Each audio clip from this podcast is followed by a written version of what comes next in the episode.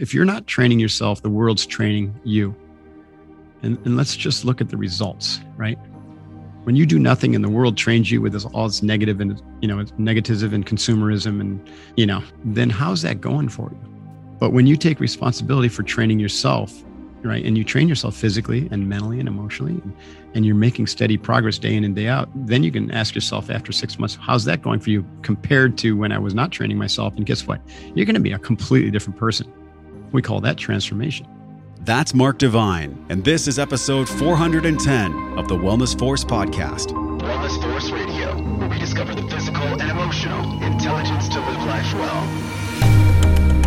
How can we bring awareness and reverence to all the little mundane elements of our life and begin from that platform of sacred relationship to the self to begin to orient towards others in that same way? If you felt bad with the last millionth of a second, well, let go of the things that were making you feel bad that millionth of a second and be new right this millionth of a second.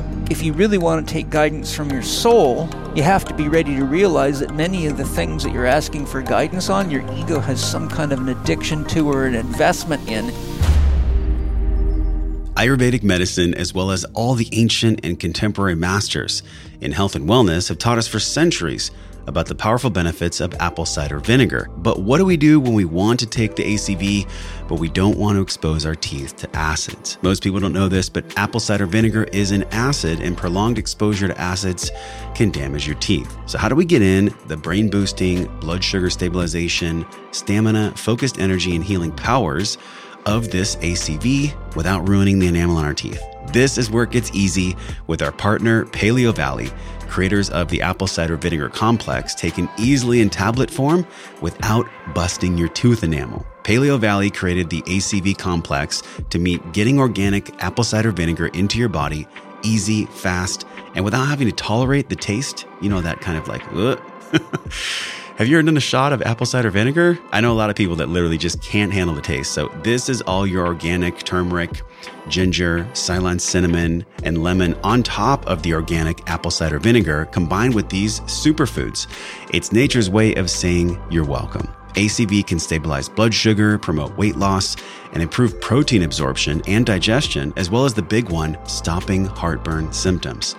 Heartburn symptoms are typically caused by too little stomach acid, not really too much. This apple cider vinegar complex makes getting this organic ACV into your body fast and easy and without having to choke on the taste of normal ACV.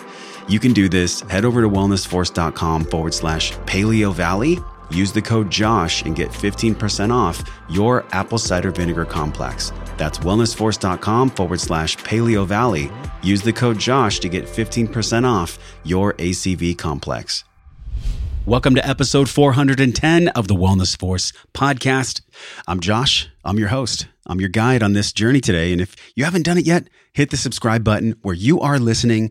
You'll never miss another free episode. If you want to get one on one or group support from me personally or from Wellness Force Global, our community, get a free 21 minute morning practice, the M21 guide that will revolutionize your day. Head over to wellnessforce.com forward slash M21. Download that free M21 wellness guide. Look, I built this guide from 400 plus episodes. So in less than 21 minutes a day, you will get a reboot on your wellness, your weight, your energy. We've had tens of thousands of people just like you use this guide and it works. Wellnessforce.com forward slash M21. Today's podcast packs a powerful question How do we be a powerful human that is also peaceful? That's a chin scratcher. This is a lifelong question. How do you have the business, the body, the state of being, the enjoyment of life, the powerful and the peaceful inside of you at all times? Today, we're talking to a return guest on the podcast who is a retired Navy SEAL commander, multiple best selling author, host of the Unbeatable Mind podcast, entrepreneur, professor, and the creator of the Unbeatable Mind Global Movement, the owner of NavySeals.com. This is the one and only Commander Mark Divine. Mark is going to answer this question for his return to the show. We're going to explore the concepts of the Kokoro spirit, the five mountains of being a human being. You're not going to want to leave this episode. It's compelling and riveting. Mark actually shares firsthand how the death of one of his students humbled him to have his own Kokoro mountain moment in the public spotlight that he has not shared yet on any podcast worldwide. This is an exclusive here on Wellness Force. I love Mark. He's such a powerful human being, but he also embodies peace the yin, the yang, the dark and the light, the root of the body mind of self mastery that so many people out there pretend they embody. But with Mark, you can feel it. He's got it in his heart and in his bones. In this show, we're going to talk about overcoming our core challenges by integrating what Mark calls the unbeatable mind. And weaved into this conversation is a larger topic called neurodiversity. Now, this refers to the variation in the human brain regarding sociability, learning, attention, mood, and other mental functions in a non pathological sense. In other words, for those of us who aren't a Navy SEAL or who have unique mental challenges, or, and this is the big one, are dealing with societal barriers that are the main contributing factor that can disable people mentally or really block them from achieving their potential. This section in the podcast, where Mark says a profound and powerful quote that will echo forever in the halls of Wellness Force, he said, If you are not training, then you're being trained. I mean, that sums it up, my friend. We're going to talk about this Kokoro spirit in depth. We'll talk about bridging the spiritual and physical worlds. So, if you've heard Mark on another podcast, this is a really unique, one of a kind conversation where we get to explore certain concepts that Mark doesn't really traditionally share about. We'll talk about healing generational patterns and bad karma, building consistent wellness practices, and how to let go of shame and other low energy vibrations, as well as what's happening in our society. You'll get Mark's global perspective on the wellness our world is currently dying for, thirsty for for, hungry for, and what the world really needs right now. Make sure you watch this episode on Wellness Force, hit the subscribe button and the notification bell so you never miss another episode. Make sure you leave us a review too. Wellnessforce.com forward slash review. I so appreciate you. Share this podcast. Share it out there. Share this podcast with somebody that you love, someone that is working on rewiring their brain for peace and for power. Mark, welcome back to Wellness Force. It's been five years. Thank you for being here. Wow, I can't believe it's been that long, Josh. It's so great to see you. It's a trip. Um, five years ago, my 37th birthday, I'm 41. I just had my son. He's his Happy name is birthday. Nova. Congratulations, And, uh, by the thank way. Heard you. Thank you so much. And so now I'm like, okay, I'm looking back on this timeline, Mark. You, I didn't know you before 2015. Sky and Tamara, when they were married, Christopherson, uh, and the quantified self movement and, and, you know, uh, finding gold, I believe was the movie, right? Or the, the Olympic movie. Right. And I, and I learned about your coaching and I learned about the five mountains and I learned about your work. And I mean, I was hooked right away. So I just want to say thank you. You have been a massive part of me being a solid father, me conquering my own five mountains, and uh, millions of people across the world, man. So huge That's gratitude for you to start the show. Thank you so much. I really appreciate that. You're welcome. You did the work, though. I did the work, and I, I'll link this in the show notes so we all can look at this. And by the way, if you're feeling inspired from what Mark shares, go and do one of these events. They will literally change your life, literally, fi- figuratively, mentally, spiritually, emotionally. Uh, Mark, this this goal that you have, we were talking about before we hit the record button, hundred million people to be really the most optimized version, the most loving version, the most present version in the world. Just tell people if they don't know anything about you, maybe they're like literally just seeing you right now on Wellness Force. Who are you in a couple sentences? Oh boy. I know that's a nice pigeonhole. Put you put your back Like a against the wall. Sentences. Wait, how right, much? right. How many words have I already used? A used? paragraph, a Oh, shit. paragraph. Yeah. If right. people have never heard of you. the super short version. Um, Yeah. Retired Navy SEAL, Zen master, um, lifetime martial artist and yoga instructor, who innovated a program to teach Navy SEALs how to be more world centric, um, caring, compassionate, and um, survivable in their job. That led to uh, thousands and thousands of professionals and corporate teams um, leveraging the same training, which had which had a pro- profound effect on the the SEALs, and it's being taught now with the SEALs. Um, and so my and it's built upon how I train myself, uh, starting from the tw- early twenties, but now you know through my own innovation, continue to train myself, and what what has uh, now become the world's first integrated development program that unlocks massive potential uh, allows an individual to operate at both optimal and peak performance, uh, deepens, radically deepens connection at a human heart level, and um, helps an individual unlock or uncover their purpose in life and to create a mission around it so they can make an impact in the world. That's so a nice my solid mission, paragraph. My mission is to teach this, to bring this way of unbeatable, this way of tapping into your full potential and service to mankind to 100 million people by 2045. You're well on your more, way. right? That's that might be at the low end. Yeah. No, I mean, I, I've always felt ever since day one when I met you and then going through your programs personally, um, there is a experience that you have that not too many people have. And I remember it was five years ago. I don't even look at notes. I just remember it so boldly. I was like, Mark, at the end of the show in 20, 2016, 2017, I was like, how do, how do we integrate all this stuff? And you're like, well, you have to actually go through it and you have to have experiential learning. You have to have experience. And so many people. Mark, are trying to find the shortcut.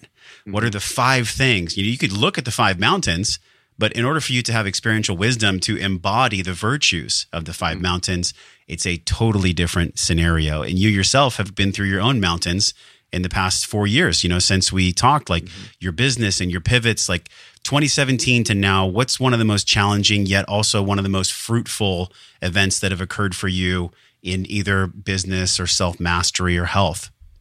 Gosh, you know, there've been so many, and and the once you set yourself in on a accelerated developmental path, because that's that's essentially what the five mountain path is, or five mountain training, that we take responsibility for developing ourselves physically, mentally, emotionally, intuitionally, and spiritually. And as you know, I use the term kokoro, which is a Japanese warrior term that means whole mind or merge your heart and mind into your action. So instead of spirituality, I use that term, even though I kind of often drop spirituality in there. Um, once you begin to train yourself this way and you make it as important as eating and sleeping in your life, then it unlocks this accelerated growth.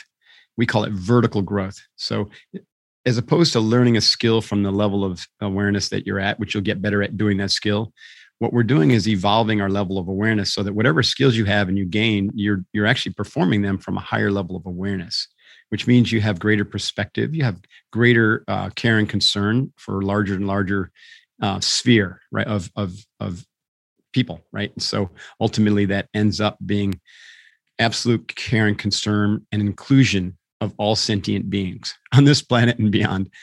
Uh, but let's just say for this planet that we're we're seeking to develop um, people to the world centric care and concern level, where all of our actions um, are taken and our decisions are made in the context that what's you know what's good for me must be good for humanity. So this affects everything that we do. Affects our business missions. It affects our family. Affects the food that we eat and buy, and you know the organizations that we support. And it's not a, a tactic. It flows genuinely from your heart because that's where the development, the vertical development leads you to higher and higher stages of consciousness and awareness, ultimately to the highest that, that is accessible to you in this lifetime. So, anyways, back to your question. So, in 2016, September 2016, I had an individual who who threw literally threw his heart into the Kokoro event. And Kokoro, you, you've alluded to events that we run. One of the types of events we run are called crucibles, and this is through my company SealFit. Crucibles are really intense, extended duration, physical, mental, emotional team training events. So we have a 12 hour, we have a 24 hour, and we have a 50 hour event. They were modeled loosely after the SEAL Fit or the Navy SEAL Hell Week, which, as um, many listeners know, Hell Week is the infamous, you know, week long of training that the SEALs do in, in their basic underwater demolition SEAL training school, where we essentially train for six days straight, round the clock with no sleep. And uh, it's an extraordinary experience because when you get done with that event, life is just different, right? There's there's very little that can hurt you. There's very little that you're afraid of. There's very little, you know, that's going to keep you from accomplishing, you know, what's in front of you. So the the 50 hour Kokoro camp is like that. Well, I had an individual named Kirk, an amazing guy, Hmm. who had been, you know, plan, training to do this. He had a fitness community called Metal Forger. He had, you know, he was working toward this. He had a lot of support for it. This is like a life goal for him. This is his one of his major bucket list items. You know, the Kokoro thing, Josh, as you probably are aware, it is, it is a big deal, right? It's a big deal. It's not for the faint of heart. I mean, you Mm-mm. got to train your ass off for this thing. Sometimes for nine months to eighteen months, sometimes for longer. And you know, generally speaking, less than half the people who try it complete it. Well, Kirk died the moment we finished the camp, he had a massive heart attack. Literally, he he waited. His spirit helped kept him alive until the moment, literally the second that I said, "Congratulations, Kokoro Camp 45, you are secured." Hoo yah! He fell over, dead. God bless him. And we couldn't nothing we could do to revive the poor guy. Well, that was traumatic for me, you know. Like who the heck would want anything like that? And of course, it's not about me, it's about his family and Kirk and you know, we went through this really torturous period where I like I really questioned whether I would continue to do this event. You know, I really thought maybe I should end it. Maybe I'm not supposed to do it. I've never told this story before on a podcast, but I had another event scheduled down in Mexico the following week. It was a uh, another program that I run called Kokoro Yoga, which is kind of approaching the five mountains from the exact opposite in the spectrum. Whereas Seal Fit crucibles are extreme physical, mental, Kokoro Yoga is extreme spiritual and intuition. And as part of that, one of my uh, head instructors, actually my stepdaughter, Catherine, had arranged for any of the clients to go see a shaman. And of course, I was like, I definitely want to do that. You know, I'm up for all these experiences. So I saw this shaman and he had an interpreter. And as soon as, you know, the shaman just started like putting his hands around me, gathering information, whatever shamans do. And as soon as he got done with about a minute of that, the interpreter, he looked at the interpreter and said something. The interpreter looked at me and said, You have some questions to ask. And at the time, I, I wasn't thinking I had any questions, but as soon as she said that, a question popped into my mind. And I said, Yes, I do. I said, Should I keep doing? No, I, I the first question was, Was it my fault? Ah. Uh. Right. Because I, I had guilt associated with that. Like I had done something by creating this program by leading the program and i was there at the last event you know and i you know per- perhaps i could have noticed something going on with kirk you know i should have stopped it but i didn't i didn't see anything right i wasn't aware that he was dying but i had a lot of guilt associated with it so i said was it my fault and as soon as i asked the question the shaman turned to the interpreter and then the interpreter turned to me and she said you know Don Jose or whatever his name was says that Kirk is here. Like I never said anything about Kirk, but he says Kirk is here. And he says that from his perspective, you are a great man. And it was certainly not your fault. Wow. I know, right?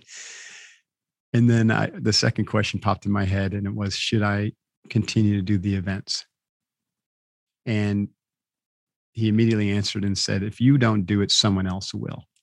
And other people might get, you know, someone else might get hurt or something like that. I don't know what the exact implication was about the follow on, but basically said, if you don't do it, someone else will. And so I decided then and there to continue to run it, you know, but I really upped our standards in terms of um, all the medical procedures and, you know, the prerequisites and really, you know, heart checks before people come to the events. And we've never had another incident since but it was profound.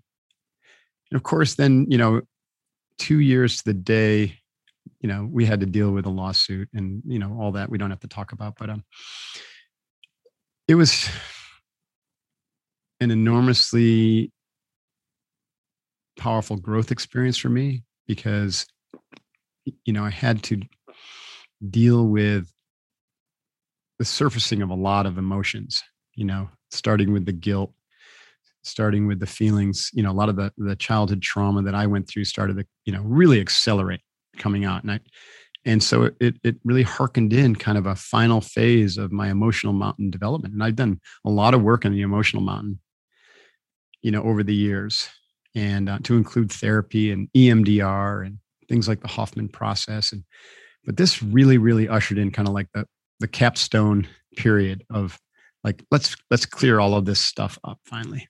You know anything that that stemmed from my family of origin which had a lot of abuse and alcohol uh, issues you know surrounding it that of course affected me.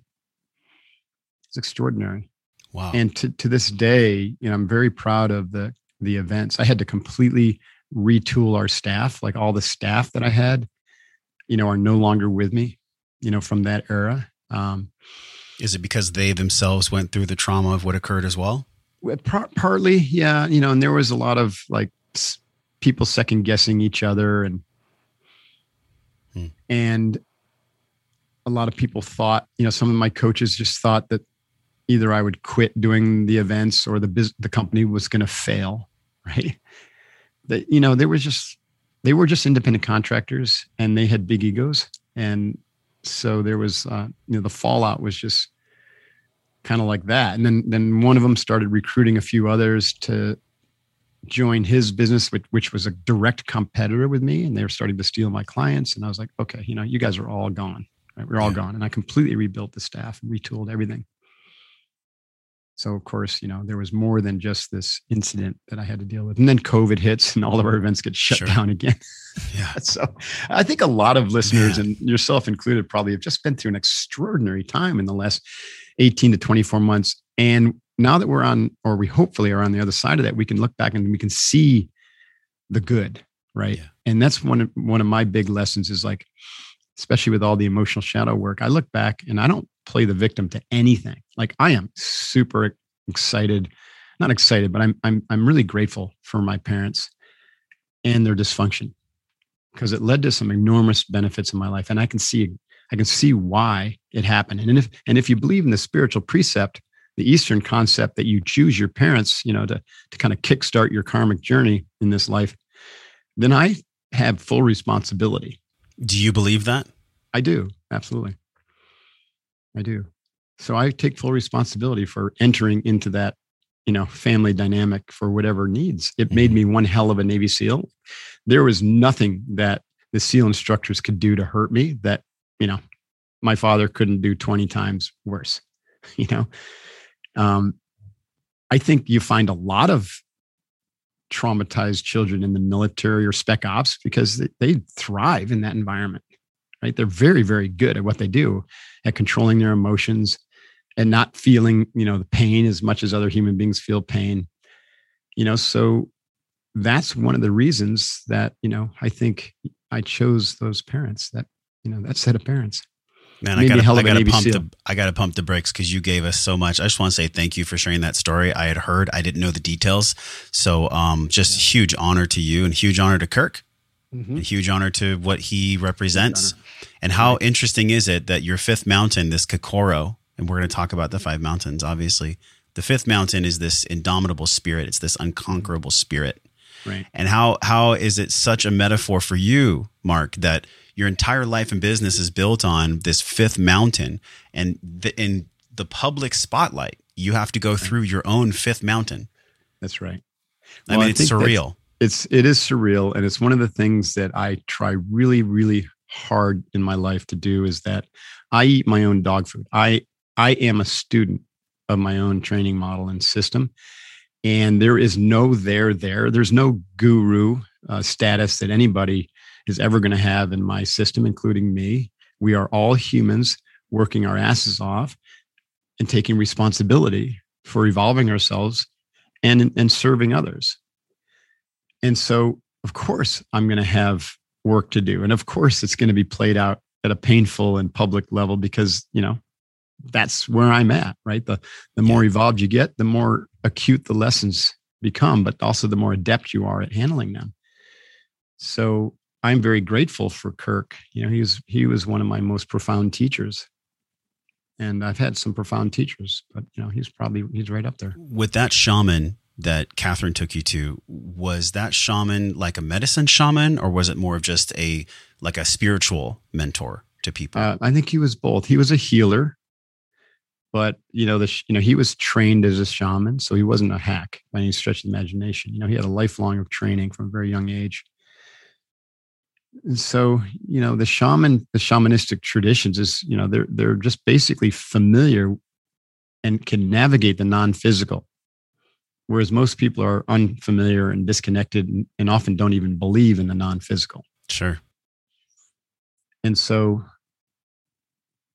from from the non-physical perspective death is just a transition you know from this one form of physical matter life material life to a non-physical life which is really our birthright and the eternal state and and so from that perspective kirk is either still there, hanging out and learning, or he's decided to come back and take another go at it.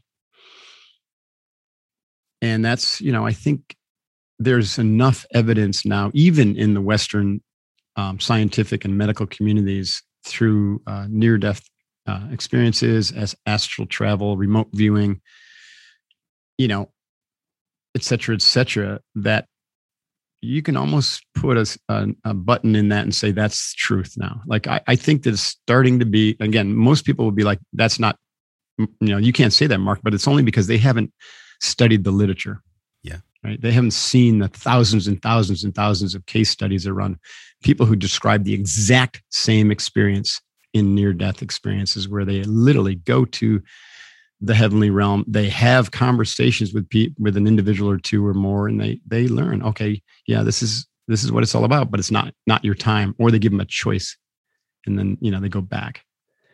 It's fascinating. The remote viewing has been used by the military for a long time for decades remote viewing. There's multiple documentaries. You can just yeah. do a quick google search. You have always struck me as a man who's spiritual yet this fourth mountain of awareness and intuition is that the spiritual aspect or is it really like the the mountain four and the mountain five because in your world in the world of professional development and, and corporates and really like a meritocracy where you know things are built on the the fruit that one yields having conversations about spirituality remote viewing these kind of esoteric concepts can be pretty challenging. Like how do you mm. walk that razor's edge?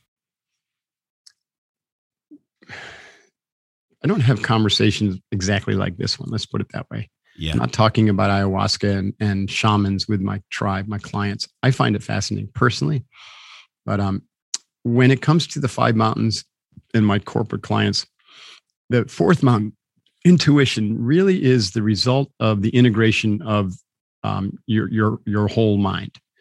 So most people live out of their brain, and they conflate your brain, the brain's activity, to mind activity you know, and there's a large body of thought that says in neuroscience that says essentially um, mind is the mind and awareness comes from the you know com- complexity and pattern recognition of brain activity of neurons firing. And memory is the connection of different neural patterns firing. This is not accurate in my view in my opinion.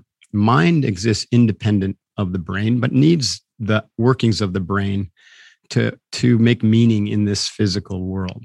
It doesn't need it in the non-physical.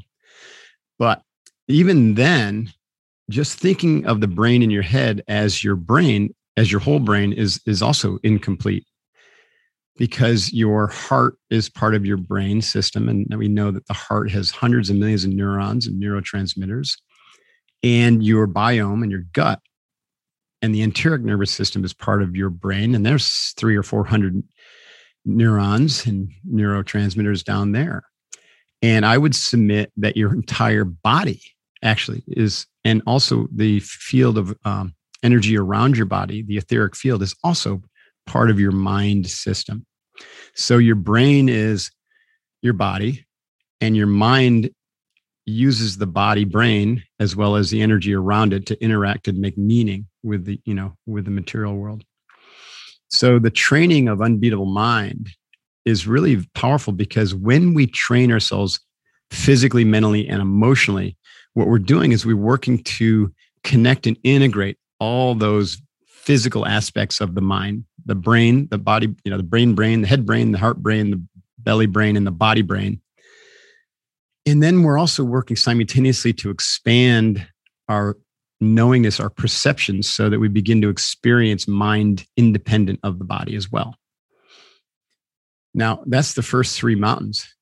And there's very concrete things that we do on our training plan that are daily, weekly, you know, monthly, quarterly, annually that can begin to integrate and accelerate this experience that I'm describing.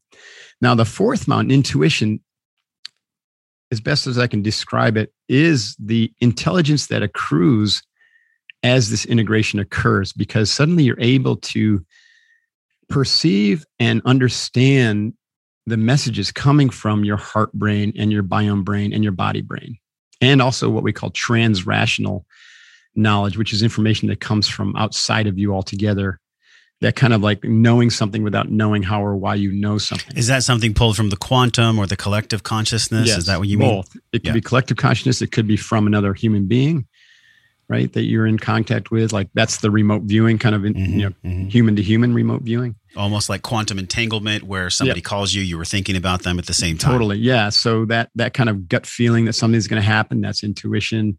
Feeling into the energy of a room, you know, or the energy of another human being through your heart. That's, you know, another form of intuition.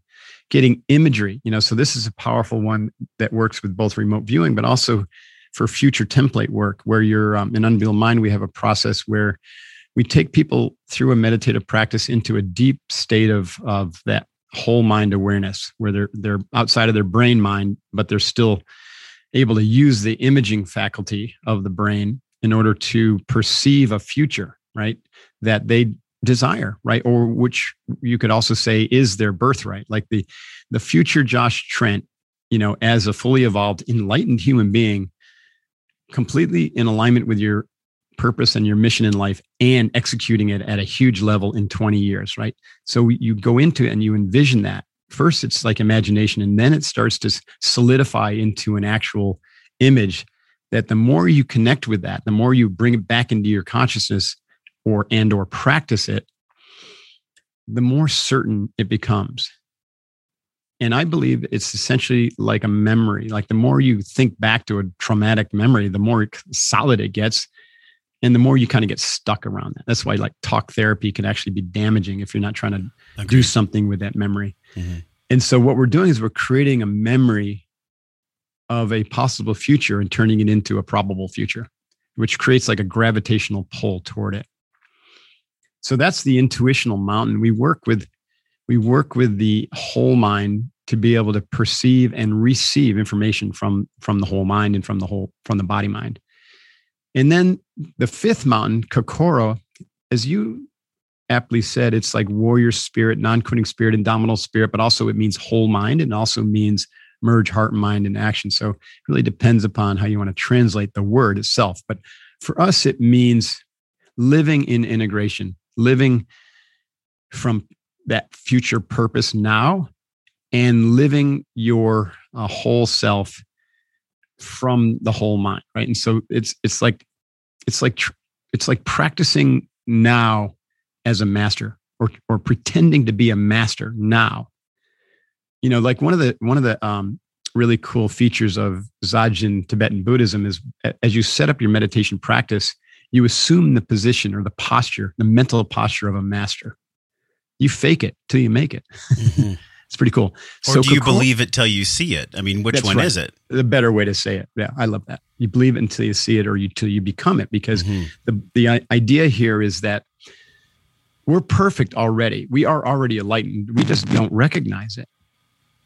Right? We are already our most healthy version of ourselves. We just we just don't recognize it. We don't believe it yet. So in a sense even with health and and and know, weight issues and et cetera et cetera everyone is their optimal self. They just don't believe it you know? They haven't they haven't quite gotten there yet. They're still dealing with trust issues and shame issues and whatever you know insert your issue Yeah. which is holding you back from believing that you are your ideal weight you are your ideal size you are your ideal body and you're perfect the way you are. And so kokoro is to live from the position of the master as if that is who you are now because it is and to be doing what you're supposed to be doing on this planet even if that will change as you grow in the future you're doing your the best version of it that you can now.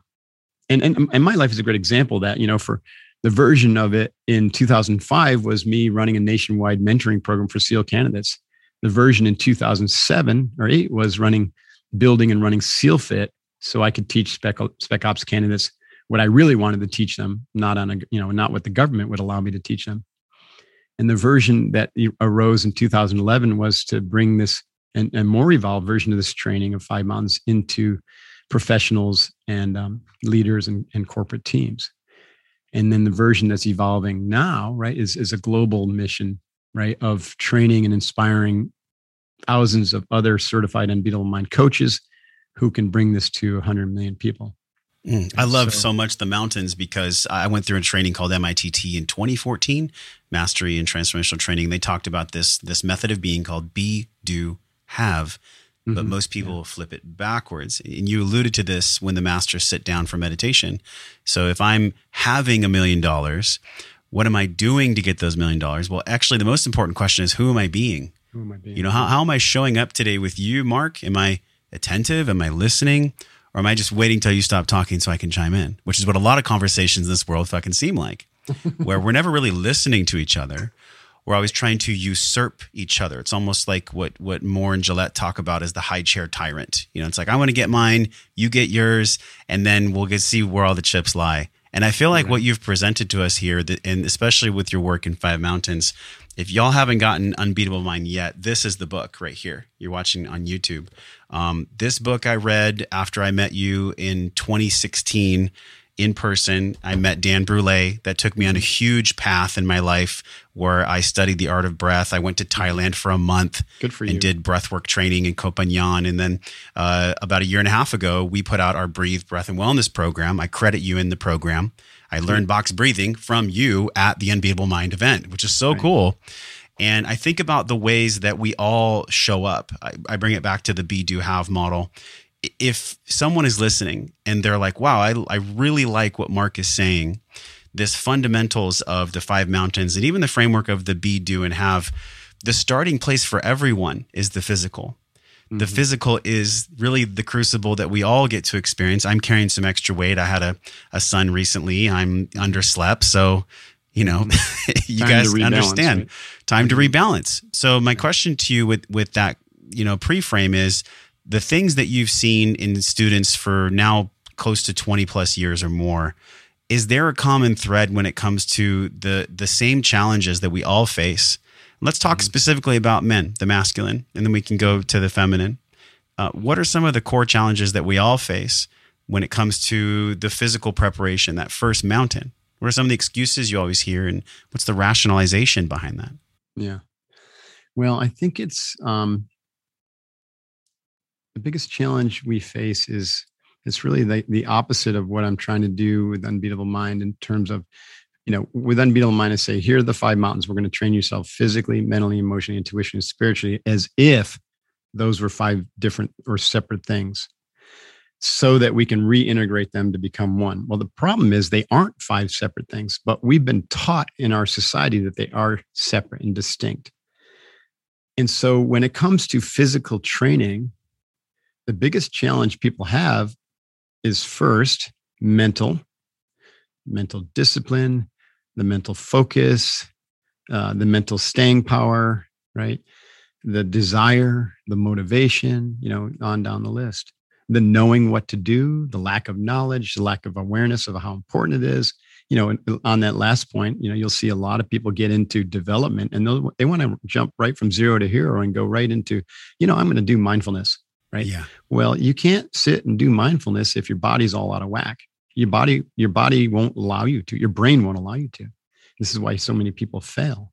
You've got to start with the body to get the body in balance, and th- which gets the brain in balance and calms the brain down. That's just physical development and box breathing, which is a physical practice. And then the second uh, challenge, closely related to the first, is the emotional mountain?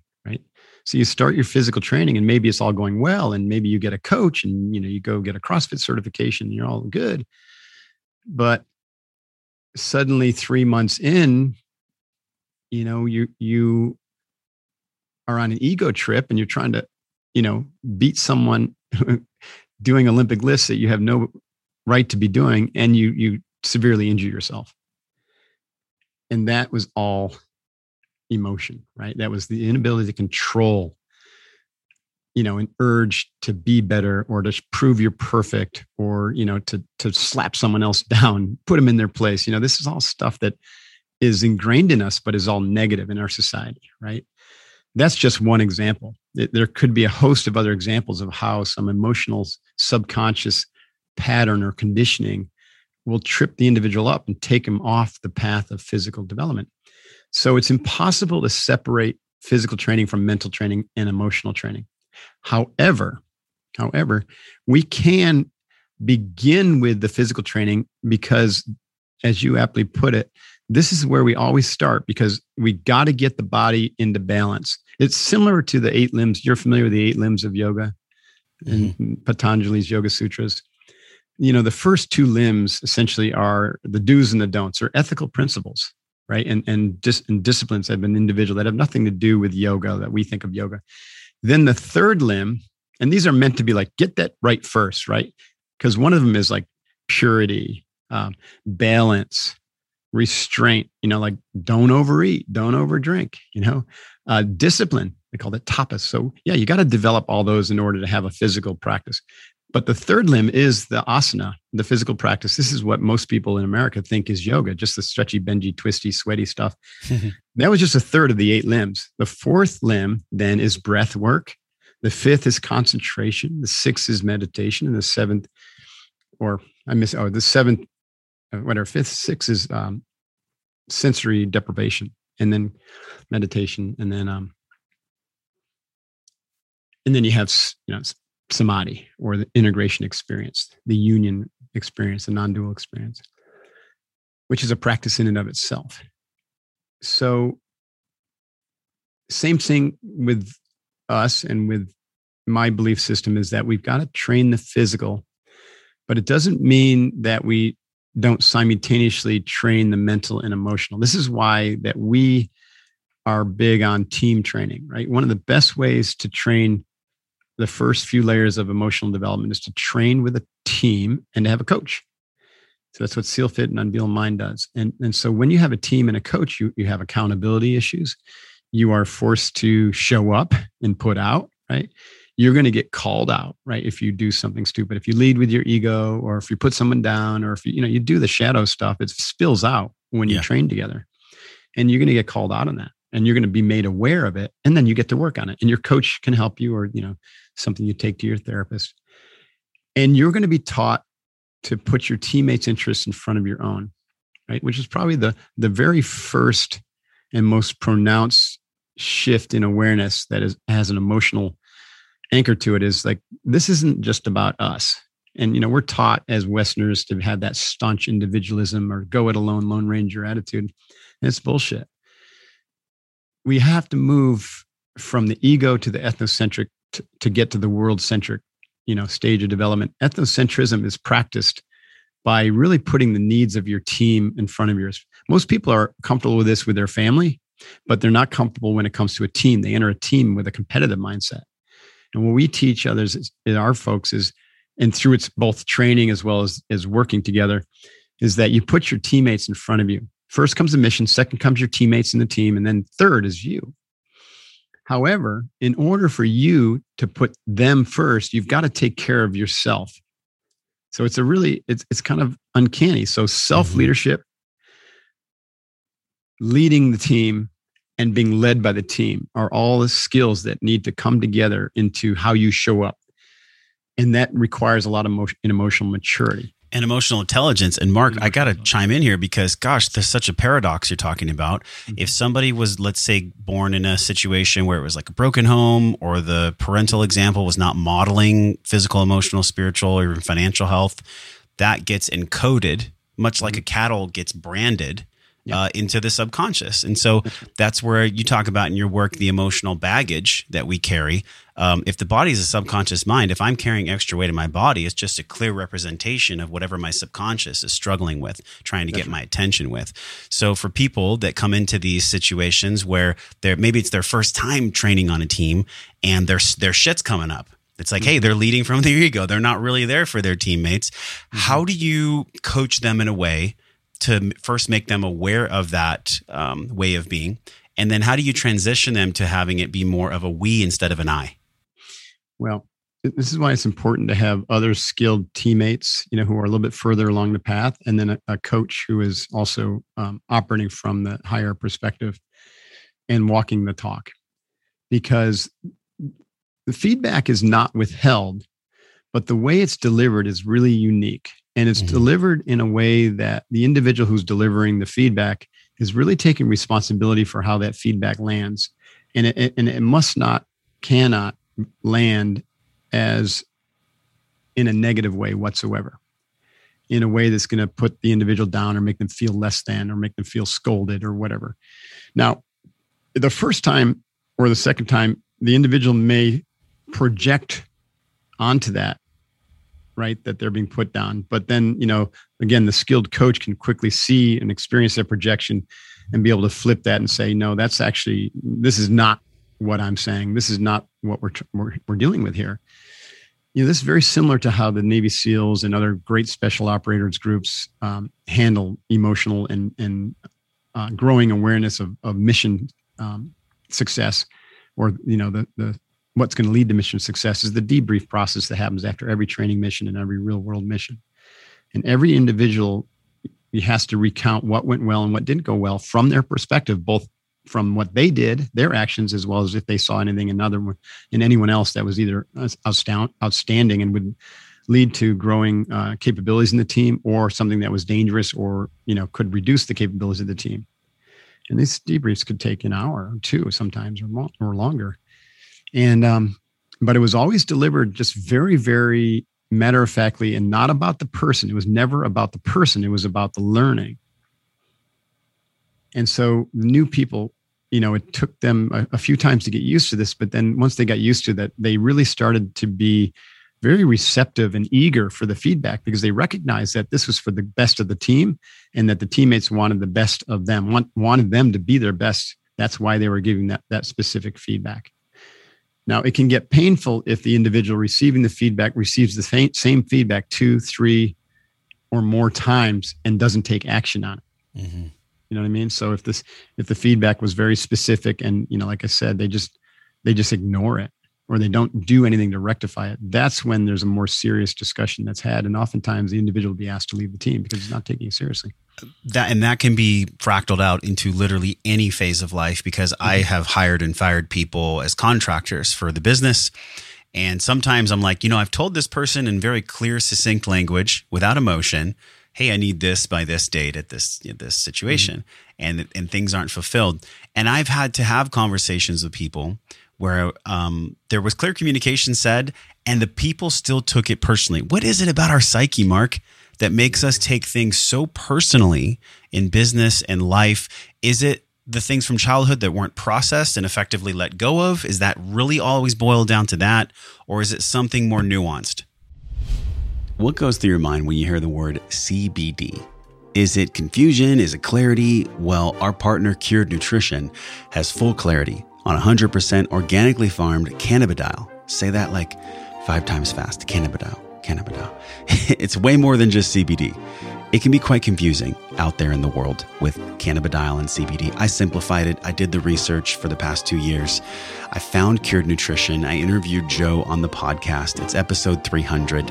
This is all the parts of the plant. They use the entire plant. You get the rich terpenes, the healing compounds that allow you to sleep well and move well. And multiple scientific research studies are showing promise around cannabidiol for pain management better digestion, and essentially amazing sleep by turning off your mind so you can rest.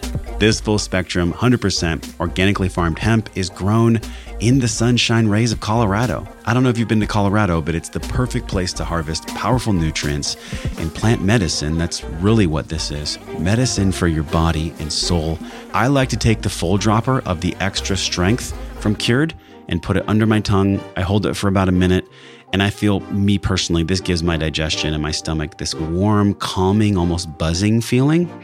Give Cured a test drive. They support the show. They also support you with 15% off. Just use the code WellnessForce at wellnessforce.com forward slash cured, and you get 15% off your organically farmed full spectrum hemp. The best on the market. I've tried almost all of them. This is the top of the food chain.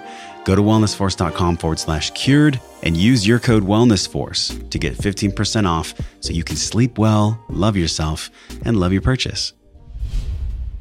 What is it about our psyche, Mark, that makes us take things so personally in business and life? Is it the things from childhood that weren't processed and effectively let go of? Is that really always boiled down to that? Or is it something more nuanced? I, I really think it's that that we have a very fragile society. You know, we are not taught emotional developmental um, tools and models early on. We're not modeled it. Um, men in particular are even fearful of it. You know, that you know, doing the emotional work is is hard for a lot of men. You know, they want to project the image of being tough. It's like baked into our DNA, and it's also baked into how we were yeah. raised by our fathers and and we saw so, John Wayne, you know, and we saw these yeah. these silent figures where it's like, oh, well, that's what a real man is. It's like, well, not really. They're not no, integrated. they're not integrated. No. And being, you know, people have also a jaded vision of what it means to be tough, right? The John Wayne vision, the mighty oak, you know, is the first to get blown over when, you know, when the storm comes or the heavy winds come. Yeah. But can be really useful in certain circumstances, especially like in a crisis, right? You want to, in a crisis, you want to suddenly become the oak and be there for people and be the strong one. But um, when the tsunami is coming toward you, you want to be like a reed that can bend over and roll with the punches and just pop right back up, you know?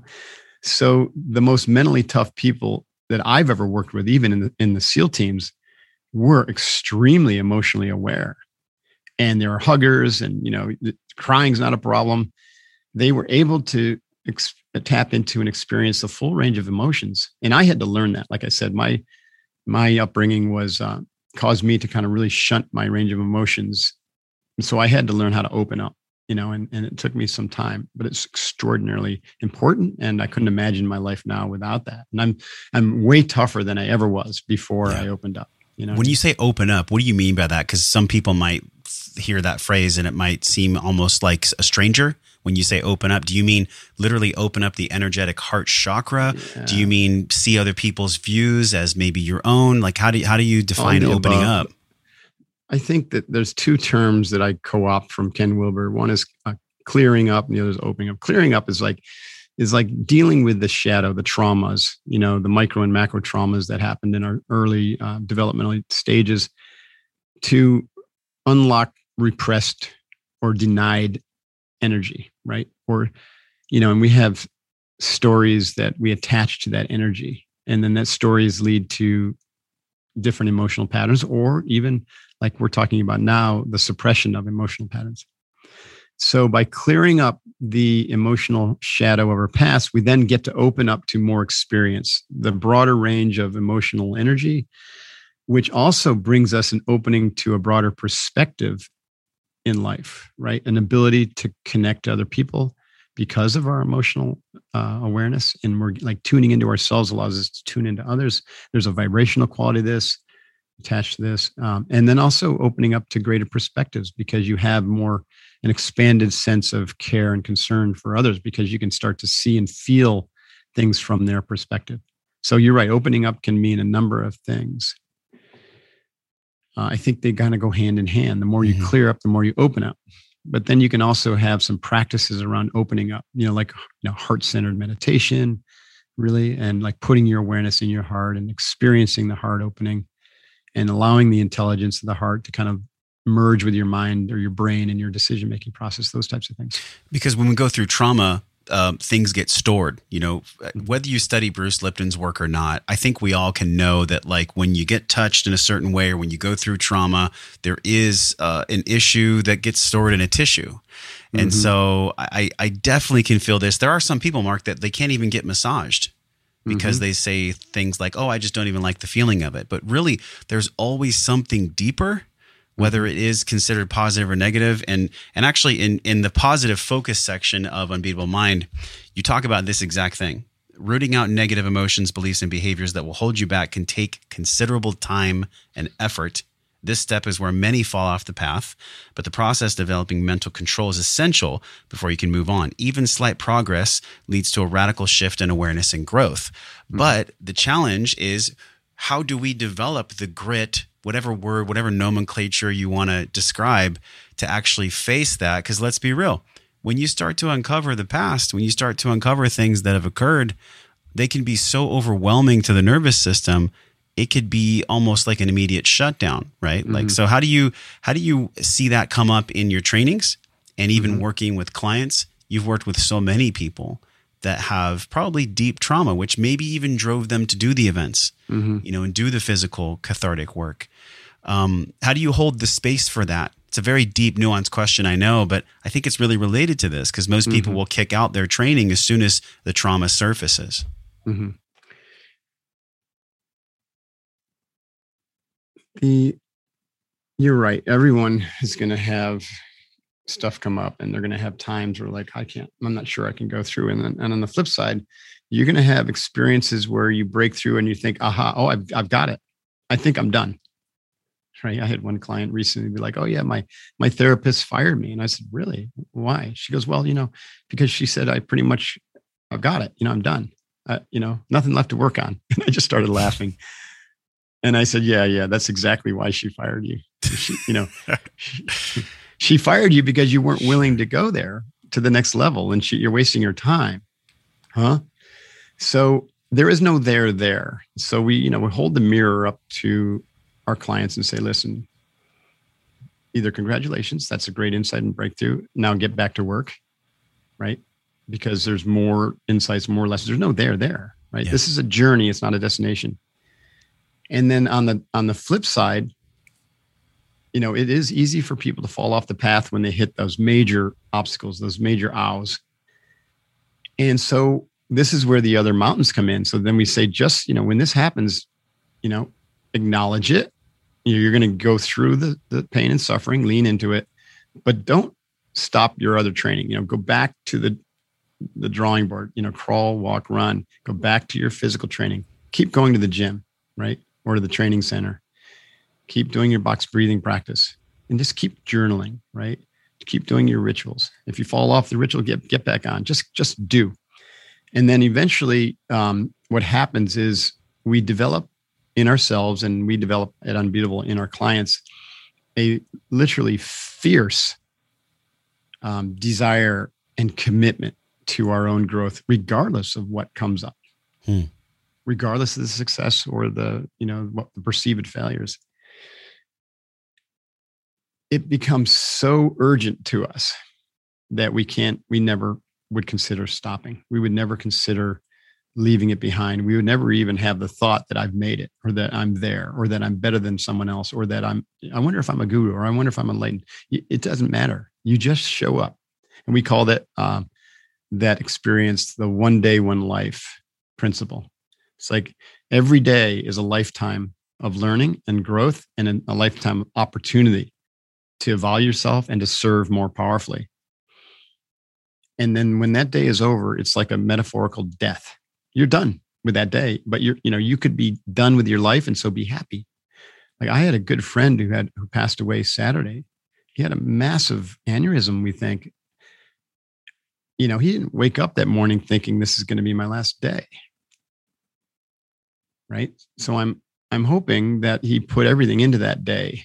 And when the moment he acknowledged that he was going out, he was like, this was a day well lived, and this was a life well lived. The only way to know that is to commit to your evolution and to do the best you can every day. And then, and then the more uh, nuanced you get with your practice, it becomes every minute and then every second and then moment to moment to moment to moment to moment to moment. You're so present and so aware that every thought that comes up, every emotion that comes up, every experience you have, every interaction you have is an opportunity to ask, you know, how can I use this moment to evolve and serve? And it becomes a, a just part of your awareness. How can I use this moment to evolve and serve? And this is, you know, this is a state of perpetual flow also. Because in that perpetual flow state, the best is always going to come out of you because you're able to ask and answer that question in real time. You train the flow state from experience.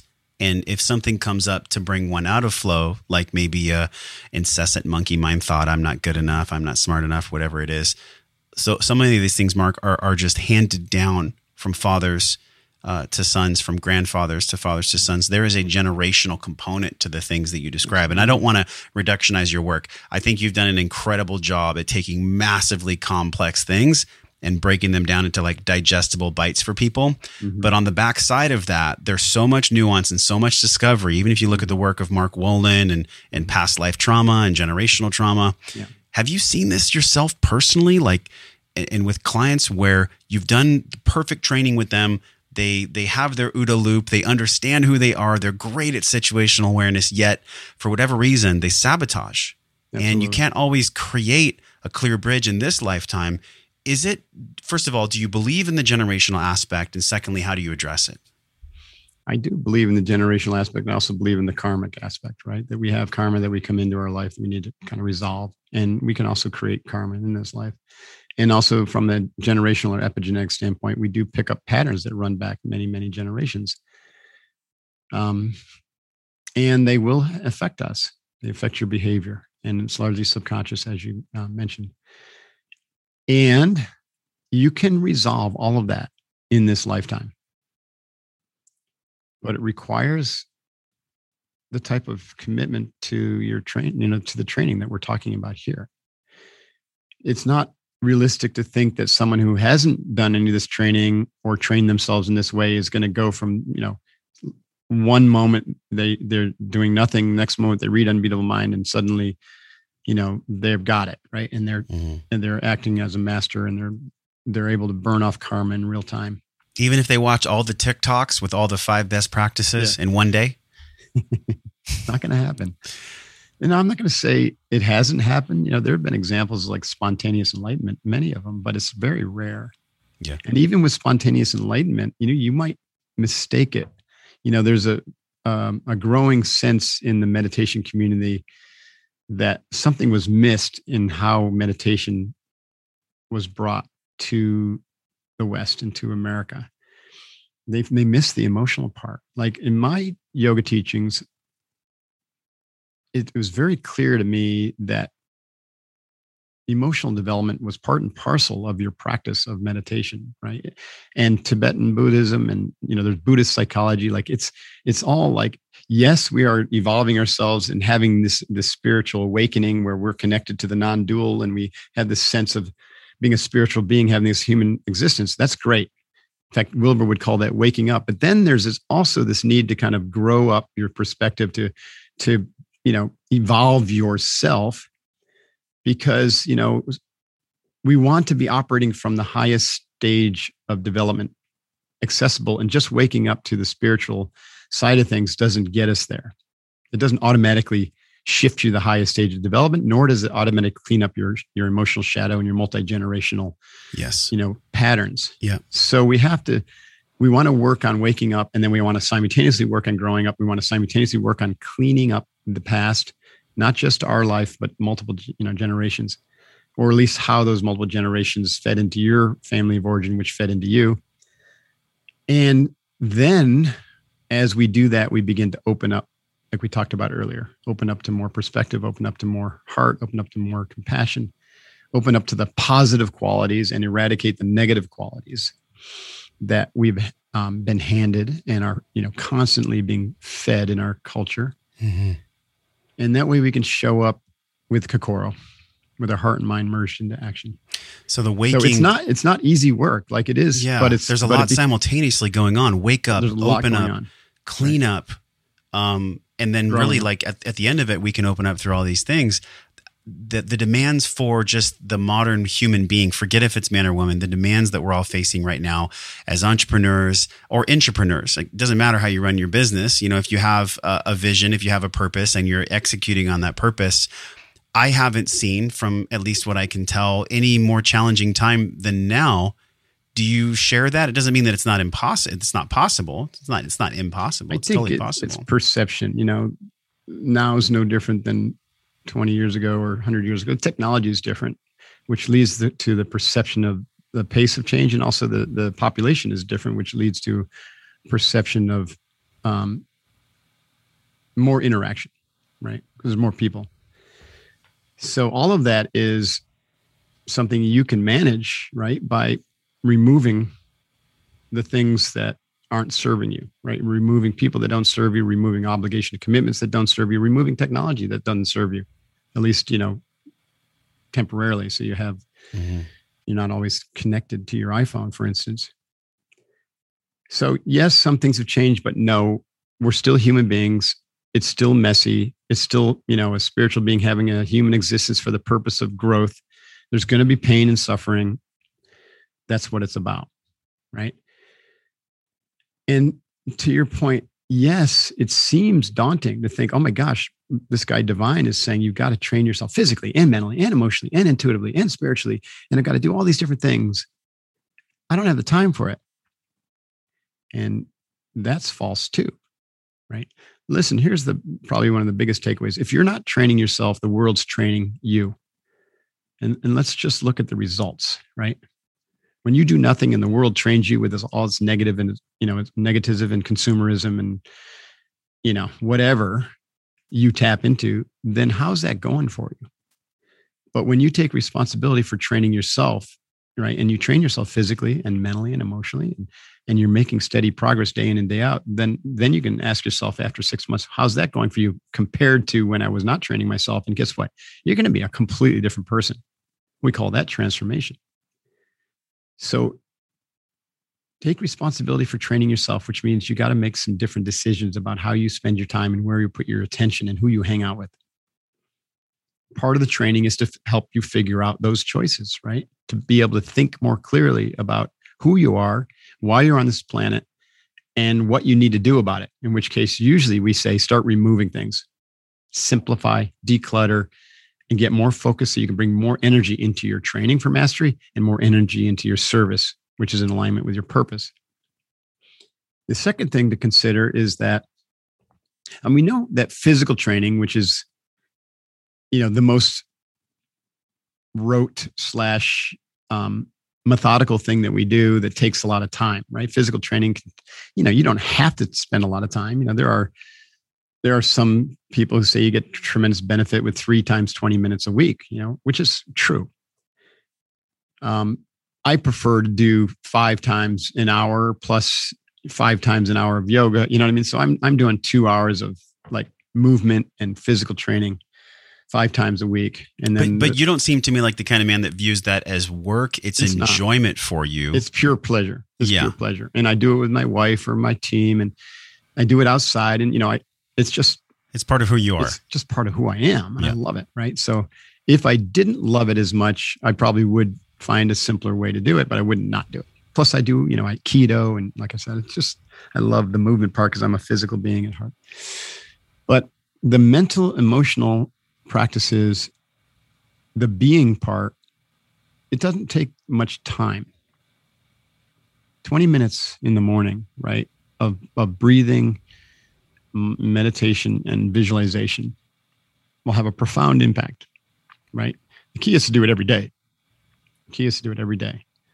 It's way better to do a daily practice, even of five minutes a day, than it is to do five hours on a weekend. You know. Yes. You got to do it every day. And so I don't know how many people who can't commit to five to 20 minutes, right? Especially if they're cutting out something that's unproductive or that's mm-hmm. distracting, you know? So it doesn't, you know, that's just a story that you don't have time to do this type of developmental work. It's a flawed story. I don't know how much you leverage. I know you've studied in depth Wilber's work. I'm not mm-hmm. sure if you've studied Hawkins or letting go mm-hmm. or the, yeah. the frequency yeah. of, of, emotions. The lowest yeah. human emotion is shame. Mm-hmm. And a lot of what I believe you've covered ground on today is giving people the practical tools. We're linking everything about the five mountains and your programs but along with that is people's shit coming up and just recognizing that actual emotions hold frequency. So it modulates just like um, like jumping on a trampoline. If I'm jumping at one, then well then that frequency is one. Certain emotions make us modulate higher than than lower. And mm-hmm. shame mm-hmm. is the lowest emotion we could ever experience yet. I believe, Mark, and I'm curious how you feel. Shame is what is making the most money in marketing. It is what mm-hmm. is keeping people in jail mentally and spiritually. And it mm-hmm. honestly the thing that I believe is driving the division of whether you're Republican or Democrat, a mm-hmm. good boy or a bad boy. What is this shame aspect? And as we round out the conversation, how have you personally worked through shame based on what you shared about family life, based on what you see in the world? And if you could just speak from the place you are today about how you both engage with and also overcome shame. Yeah, that's such a great question. And and Hawkins's work is, I think, profound and vastly underappreciated. Everybody should. One of my favorite read. books in the world is Letting Go. Everyone has it's to phenomenal. read that book. And Power versus yeah. Force, which is kind of his seminal work, and Letting Go, and then I and the Eye of the Eyes are just phenomenal. He's a he's a treasure. Um, passed away, of course, in 2014, I think, but he's a treasure. Shame is the lowest, you know, on his scale of consciousness, which is zero to a thousand, it ranks at 20, vibrational 20. Now, of course, you can tap into that energy and work with it with through shadow work, through uh, you know, not just talk therapy, but shadow work in the form of a deep psychosomatic, you know, work. Right when psychosomatic means mind body, basically.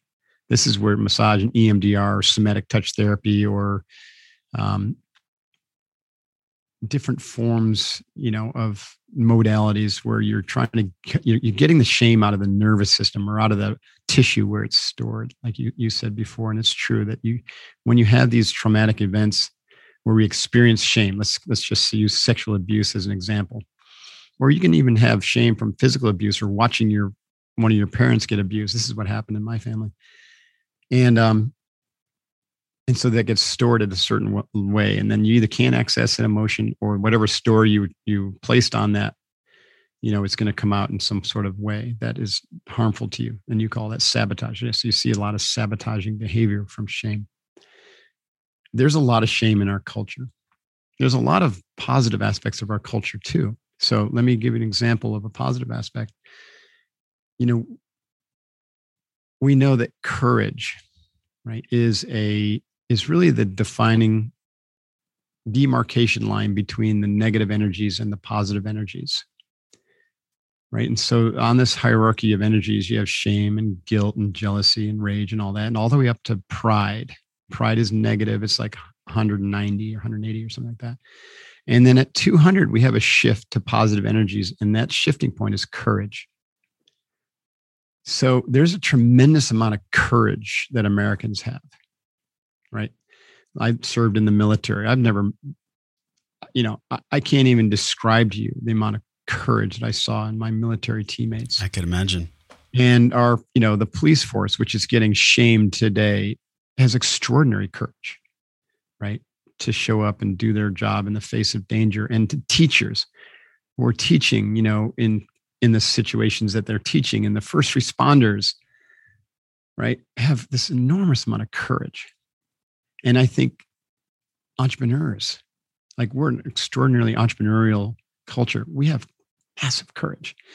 So that courage, as you know from Hawkins' work, higher vibrational qualities, it's not an arithmetic equation. It's geometric. So so if you had, you know, a million people displaying courage, it can wipe out the negative energy of a hundred million people who are displaying shame or who are projecting shame so that's how I think that why you know why America is largely and even Hawkins said this we we shifted to positive territory as a culture where our culture was above 200 back in the 90s I think it was 99 or or somewhere around there maybe it was 89 but prior to that we were in the 109 we were in pride you know which kind of mm-hmm. makes sense. There's still a lot of pride in this culture but we have shifted to the positive territory. And that also kind of lines up with the new age theorists and the eastern um, um, practices that say or traditions that say they were kind of heading into a higher vibrational uh, period. You know, the the the Indians use the term yuga or or um, or what does that mean? Kind of like I guess period, long period of time is the yuga. So we're coming out of the Kali Yuga, which is the darkest, you know, and and their philosophy or cosmology has to do with the the position of the our solar system relative to the galactic center. And so the farther you are away from the galactic center, the darker you know you get, and the, and, and the less vibrational energy is available to access. This is why the dark ages and you know the last few thousand years have been really mm-hmm. kind of tough for humanity. But we're coming out of that. And we're heading into another yuga that is much more spiritually evolved, and we're going to access more consciousness and more um, higher vibrational states. And so we're seeing that playing out in our culture. So that's you know to be fair when I ever experienced when I started to practice this and started to experience or, or tapped into shame or guilt or those lower vibrational qualities, I immediately went to courage. And in fact, you see that all and throughout my training program. If you look behind me in the video, you know, I'm, it's a picture of me staring down a wolf. And that's also on the cover of my book, Unbeatable Mind. And that idea there is to stare down the wolf of fear and to feed the wolf of courage. The wolf of fear is your brain, the wolf of courage is your heart. In fact, courage comes from the root word coeur, which is French for heart. Hmm. So go right into your heart when you experience shame, and your heart can't experience negative emotions. And just observe it from your heart and courageously step forward and continue on and move away from the shame and to bring positive you know some positive quality to that story that you're telling yourself that you know when you tap into or you you become aware of the i can't and the i won't and the i'm not good enough stories you step into your heart and courage and you begin to tell yourself otherwise. I can Hawkins, i will. Hawkins you know, talks about this big space between the head and the heart and you have the space behind you between the wolf and yourself that's a yeah. really cool corollary that I'm just and then you, and then you seeing. actively practice the feeding the courage wolf is to actively practice the higher vibrational qualities. Letting go is to practice acceptance of what is, right? So like if there was abuse and it led to shame, courage has me face that and recognize that that is what is. I can't change it. It doesn't serve me to hold on to being a victim. It doesn't serve me to judge and hold on um, you know hold negative energy toward the perpetrator what will serve me best is to forgive myself and to forgive the other. Doesn't mean you have to like the other just to forgive them. Mm-hmm. and that act of forgiveness and acceptance is at a high vibrational quality right? Three four hundred. And then we get into you know love and universal love. Universal love is at six, uh, 600 or 560 to 600 and you know even if we had just a, a few thousand people living out of universal love, it has the vibrational quality to smash, you know, the rest of humanity that's operating out of fear, out of those negative lower qualities. You know, this is why my mission of training and inspiring 100 million people to be world centric care and concern, compassionate individuals is basically that. Can you imagine 100 million people vibrating at the level of 560 or 600, you know, from yes. universal love? It have a profound effect. It. I can imagine this, it. This planet, I'm sure you probably agree with this, or I hope you agree with this, or you may agree with this. I don't want to predict anything on you, but the, the problems that we have in this planet, yes, they'll be solved through action, but they are first solved through a shift in consciousness. Right? Just like Gandhi said, you know, be the change you want to see in the world. First comes the shift in consciousness, then comes the more uh, evolved action, which then changes the physical universe. But the just the shift in consciousness will actually change the earth, right? We'll heal the earth. Sure. But the only way, Mark, we're going to get that shift in consciousness is if we're spending our attention wisely. That's right. Otherwise, like you said, if we're not training, we're being trained. We're being trained. So literally, and, and, we're being trained. Trust me, those individuals who run and own those corporations and the governmental bodies and whatever you know may exist above that, they know how this game works. They know that in order to be fully free, a human being would not need them a fully free and autonomous human being who is in control of their own thoughts and emotions doesn't need the corporations or the government. And they don't want that. So they do everything in their power to keep people in a state of fear and to keep people in a state of lower vibrational quality so that they can buy their goods and be under their thumb or under their control. Mm-hmm. You know? All of the systems that, that exist. yeah. Well, it's it's a it's an utter fact, and that's what we're seeing. Why I believe, and I don't know how you feel, that COVID nineteen and that the stuff that we've gone through is actually a gift. It's not a bypass. It's not mumbo jumbo. That's Everyone I know, including myself, had to pivot as hard as we've ever pivoted in anything uh, the way the way that we approach our health, our business, even our relationships. Look at what we're doing. We, we're not doing this in person, right? We're doing this virtual, but yet we can still hold the space as if it was in person. You would have never imagined this 30 years ago.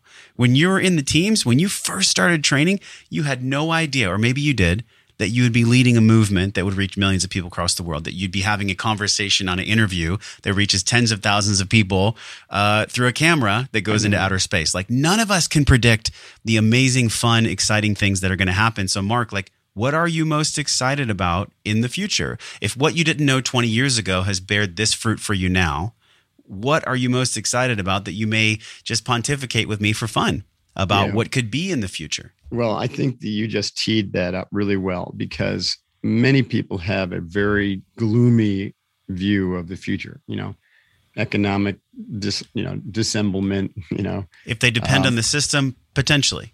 yes, right, Potentially. Yeah. Well, that's right. I mean, there are going to be people who end up in the wrong place at the wrong time because they didn't develop the mindset and the free, you know, the autonomous thinking and be, you know, belief systems that you develop as someone who trains their mind.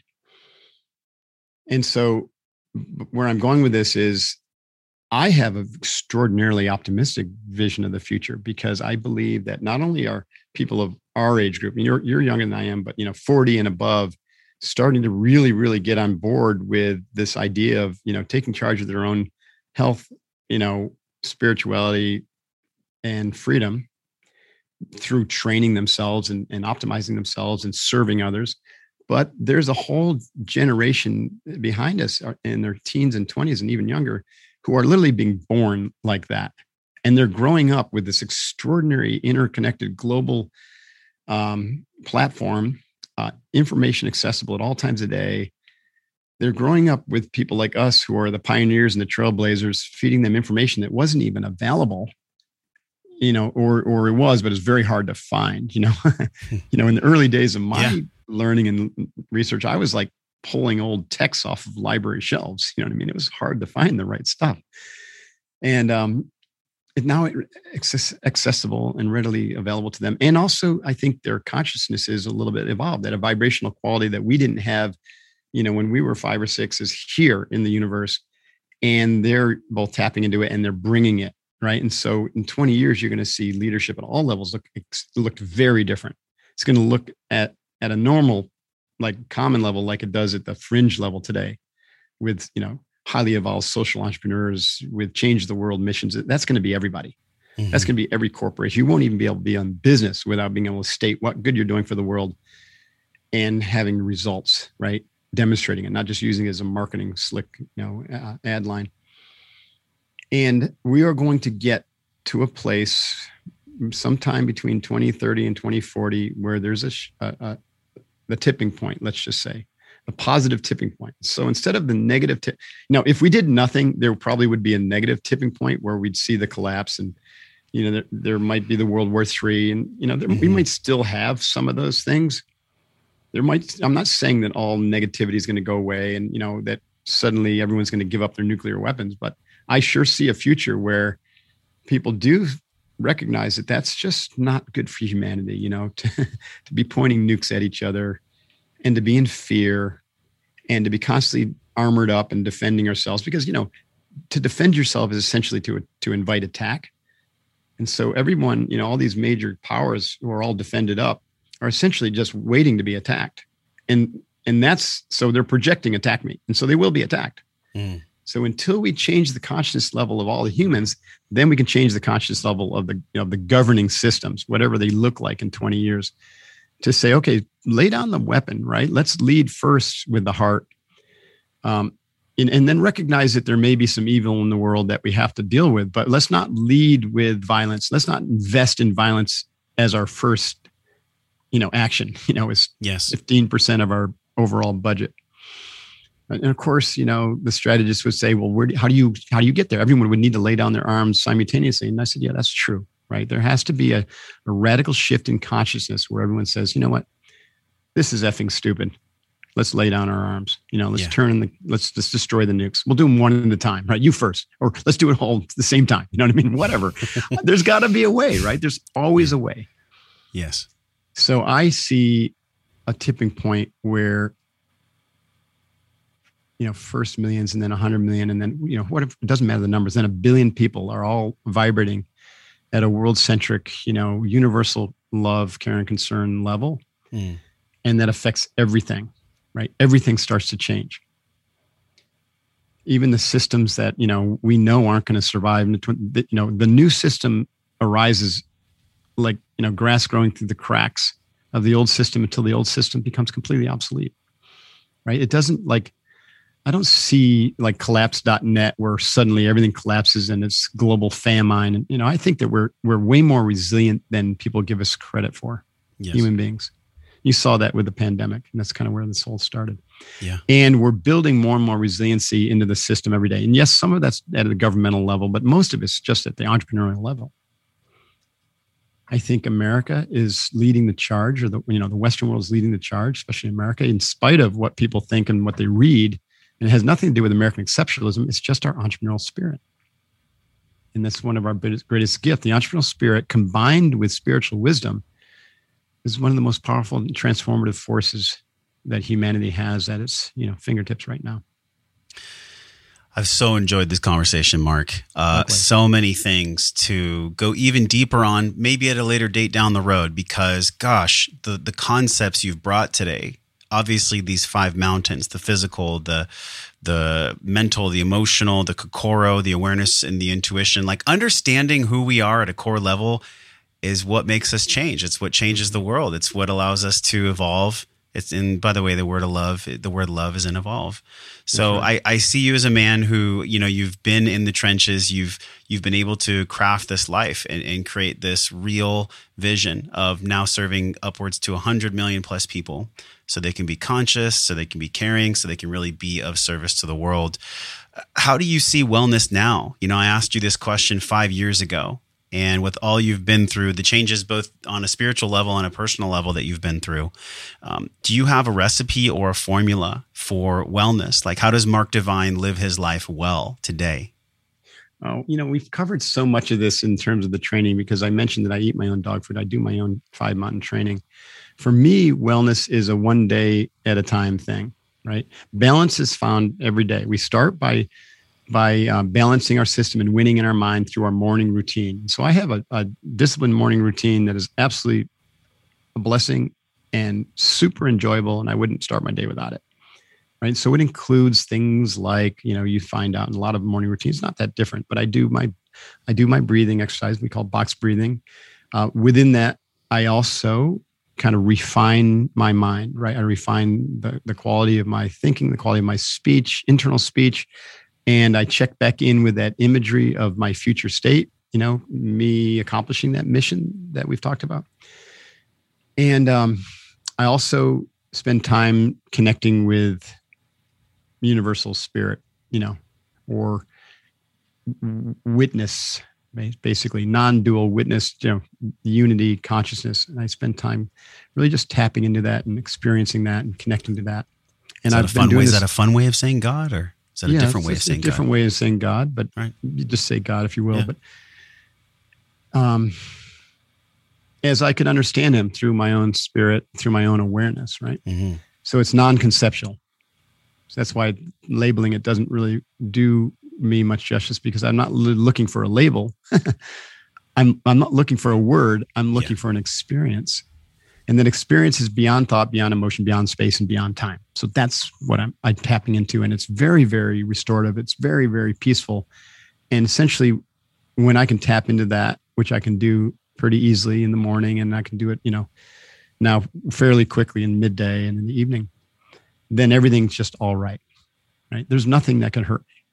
So that's the kind of the, the framework. And then i've got some practices that i do with my wife that are you could put in kind of the emotional and spiritual development it's it's it's incredibly powerful. It's almost like 20 times more powerful to do emotional and spiritual work with a partner.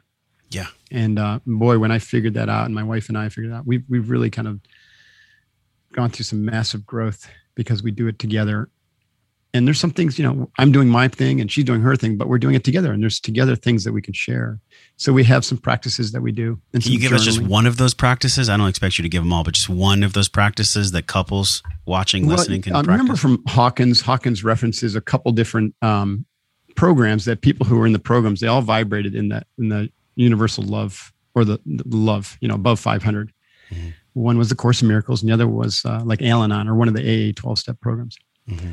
So like I'm not in AA. I've been to AA before, and I'm I think it's a wonderful program. And you know, the alcohol issues in my life, I've largely battled those. You know, in terms of the destructive power of alcohol, and that, that was all part of my shadow work. But I I still think the 12 step program is absolutely profound, and the readings associated with Al Anon, particularly like Al Anon, is like Alcoholic Anonymous for children or people mm-hmm. who live with alcoholics, right? So you don't have to be an quote unquote a drinker to be you know, to benefit from Al Anon. In fact, it's extraordinarily powerful. So, at any rate, both Al Anon and the Course in Miracles are part of our morning ritual. And so we'll read something from both traditions and we'll reflect upon it and we'll meditate on it. And I think they're both profound uh, traditions that really, really help with both spiritual and emotional awakening and development. So that's part of the, my morning ritual. Then we have a smoothie, and I usually drink a few, like uh, the top inch or so of my smoothie.